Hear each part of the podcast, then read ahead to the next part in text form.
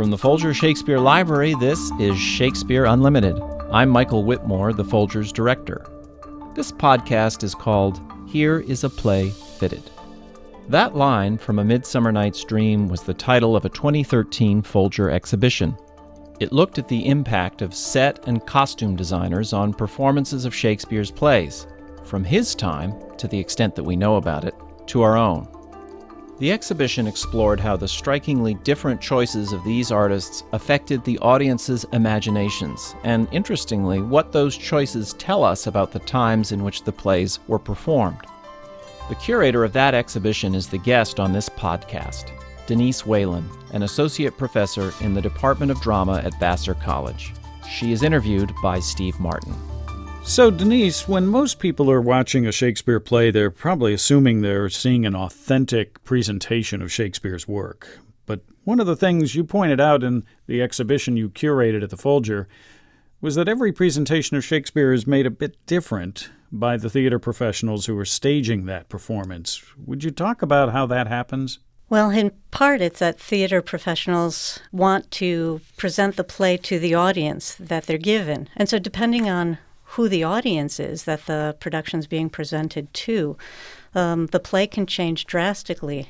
And certainly, um, historically, our sense of what is dramatically good or bad or right or wrong um, changes with time. Is it correct that the stage in Shakespeare's day was mostly bare except for a few props such as a throne, a bed, etc.? Yeah, all the evidence that we have um, suggests that there was nothing like a, a contemporary set. Um, what we know about Shakespeare's stage is that it was a, a bare stage. Uh, there's some evidence from a there's a wonderful guy. Um, uh, he owned the Rose uh, Playhouse, Philip Henslowe, and he kept great records about the some of the costumes he had and some of the sets. But that evidence can be ambiguous and, and really mysterious. Uh, for example, he, he does talk about thrones or, or monuments, but one of the pieces of setting that he writes in his inventory is the city of Paris. What could that possibly be? How is the city of Paris represented in a in a set piece? But it, it does tell us that the set pieces were minimal tables, chairs, beds, um, populated by, uh, you know, sometimes uh, lavish uh, groups of costumed individuals. Uh, and it was the costumes really then that uh, gave the spectacle. Um, so scenes from the history plays, scenes from plays like um, Romeo and Juliet, the the ball scene would have been really quite wonderful. D- talking about the costumes, I'm interested. Were they always historically correct for the time period of the play from the beginning, or did that uh, change over time? In Shakespeare's time, um, for plays set in the Renaissance, what was used was um, Renaissance clothing.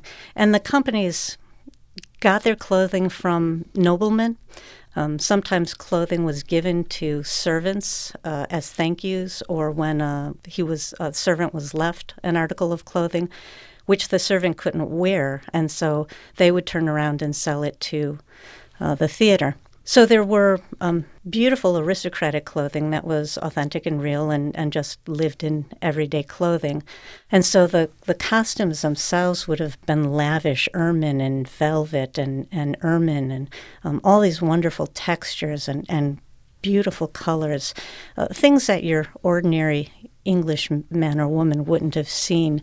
But then when you get into something like the Roman plays, costuming may have still been Renaissance clothing. And, and yet, uh, there's a wonderful little document. It's a drawing from the play Titus Andronicus, which is set in uh, kind of ancient Roman times.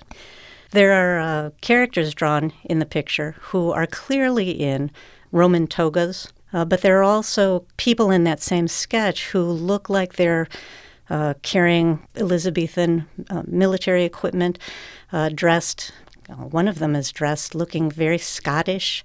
It's an ambiguous document. As time went on, um, uh, actors and actresses wore what was um, fashionable for the time. They didn't wear historical clothing specific to the given play. Uh, that doesn't come in until the middle of the 19th century, the kind of 1840s. Why was that? Why did the historical accuracy come in? Yes. Part of the credit I would give to a, an, an actor manager named William Charles Macready. He really believed in Shakespeare as an instructive tool, and he thought that these plays should be presented in something like the time and place that the plot is set. Play like Othello, uh, which moves from um, Italy to Cyprus. He uh, had researched a, a, port in Cyprus, and so for a, a scene in that play, um, that port is sketched. And then a, a kind of antiquarianism started to emerge in the 19th century. It was a popular movement to learn more about, you know, our, our ancestry and people like Charles Kemble um, and a wonderful actor manager named Charles Kean. He had a, a group of historians uh, research all the costuming, clothing from the times, uh, architecture of the times. And his productions are extraordinary representations of historically accurate settings. He does a production of um, Richard III. At one point, there was a shower of arrows from one side of the stage to the other side of the stage. Shooting arrows. Shooting arrows across the stage. Did did any of those arrows ever end up in the audience? Uh, no, there's no report of anyone getting hurt uh, from Kean's productions of Richard III. Hmm, interesting. When uh, we begin to look at uh, Shakespeare productions in theater history, there seems to be a shift that goes back and forth where everything is stripped down, then everything is opulent, and then everything is stripped down again, then everything's opulent again. Is that is that correct? Yeah, uh, generally speaking, yes, in its own way. Um, the stage was stripped down in Elizabethan times, though the costumes were quite lavish. Uh, there's a slow build from the Restoration through the early 20th century. Um, for me, a kind of inevitable march towards greater and greater realism. Um, stage technology had changed by the 1660s, and so you started to get set designs, uh, really mostly painted flats and, and wings. And then again, this through the through the 18th and 19th century, this move towards more and more realistic type scenery and, and setting and, and costumes. Um, in the exhibition, one of the productions we looked at was uh, this wonderful production by a, a, brilliant man named Herbert Beerbohm Tree. He put on a, an amazing production of A Midsummer Night's Dream, and one of the things that production is noted for, I, I had heard about it, you know, for years and years as a graduate student, and it was wonderful to me to actually open this prompt book. He had live rabbits on stage when the lovers went out to the forest. Did did they get out into the audience? No, no, they never did. But they were um, they were criticized in some reviews as being you know far too entertaining. so when you get to when you get to that level of realism, um, things start to shift because people really see that spectacle and and what the audience sees has taken over from what the audience hears. And so right when realism is at its height, there's a movement against it. Some of the great expressionist designers really went back to a, a kind of stripped down um, style people like uh, Edward Gordon Craig and in America Robert Edmond Jones uh, uses he uses flights of stairs and, and ramps and, and ladders. Um, in the early 20th century, he does a series of productions, uh, and starring the, the either John or Lionel Barrymore. He does a production of um, Macbeth, and the the set designs for that were um, really interesting because again, we we now go back to a bare stage and there are three really gigantic masks hanging from the stage, uh, representing the three witches. So, right, everything kind of switches back to a, a stripped down stage. You mentioned something about a prompt book, and in the exhibition there were prompt books from the 18th, 19th century. Could you tell us what a prompt book is? Right. I I love prompt books. I just think they're they're fascinating uh, documents. So um, you have a script of the play, but so the the prompt book will be um, the script, the acting script. And often in a prompt book, one side of the page will have the text of the play itself, and then the other side of the page will have a series of um, notes, sometimes handwritten, sometimes small drawings, to um, show character placement on the, stage, to show the movement of an actor, sometimes to um, write out a small um, small character detail, uh, something that they might do with a, a, letter. They're called prompt books because um, a member of the company, the prompter, would have been following that book.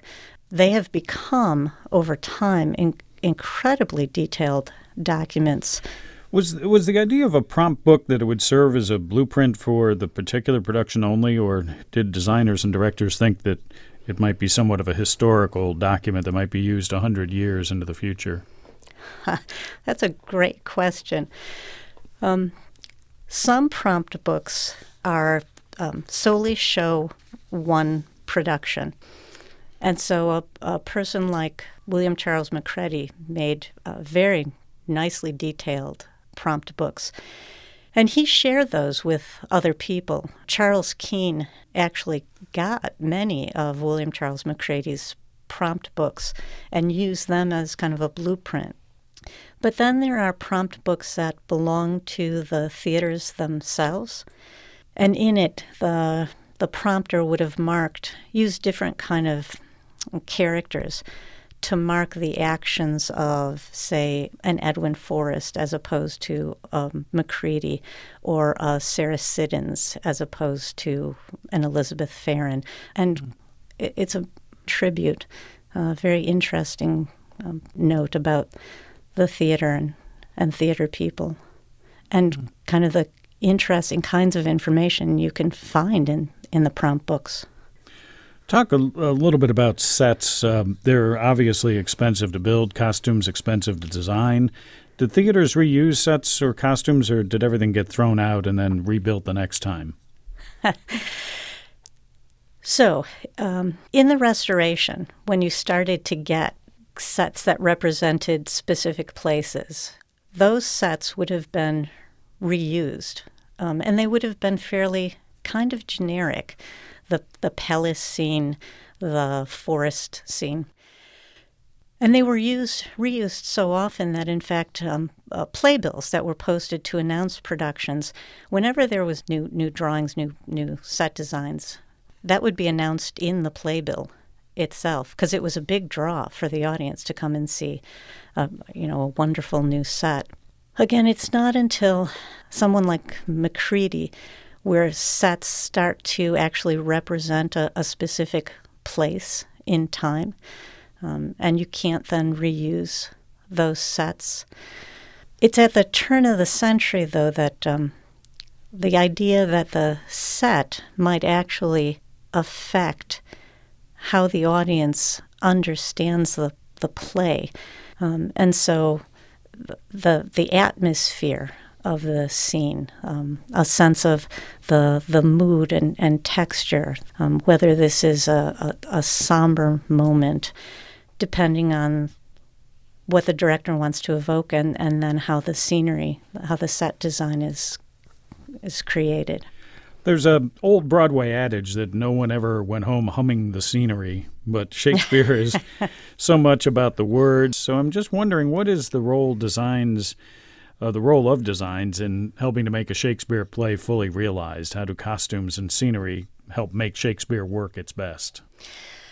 Well, I think when the costumes and the designs uh, really evoke uh, an underlying theme uh, within the play, um, there are plenty of people, and, and all along there have been people who believe that Shakespeare maybe is not well served by scenery and, and sets, and you should strip away all of that. Um, but I think that when the costumes and the sets can really give a, not necessarily a new spin, though, though that's sometimes uh, very helpful as well, but can um, place the, the concepts of the play uh, in a modern perspective for an audience, it's it opens them up to a whole new way of, of reading. Okay. One final question. Could you take a stab at being a futurist? do, you, do you see Shakespeare productions living on for hundreds of more years, and what might they look like? Oh, I, I can't imagine a world without Shakespeare. And I, you know, um, so much is is done with Shakespeare, from uh, very formal uh, productions to um, to productions that really adapt the plays. Um, actually, there's a company in D.C. that does uh, these sort of movement versions, non no no line. They don't they don't speak any of the text, um, but it's a it's a movement based uh, production of the play. There's a group in New York City that does productions uh, in an old warehouse, um, and you you kind of wander around from room to room in no no set sequence, um, seeing scenes from Macbeth. My students absolutely love that.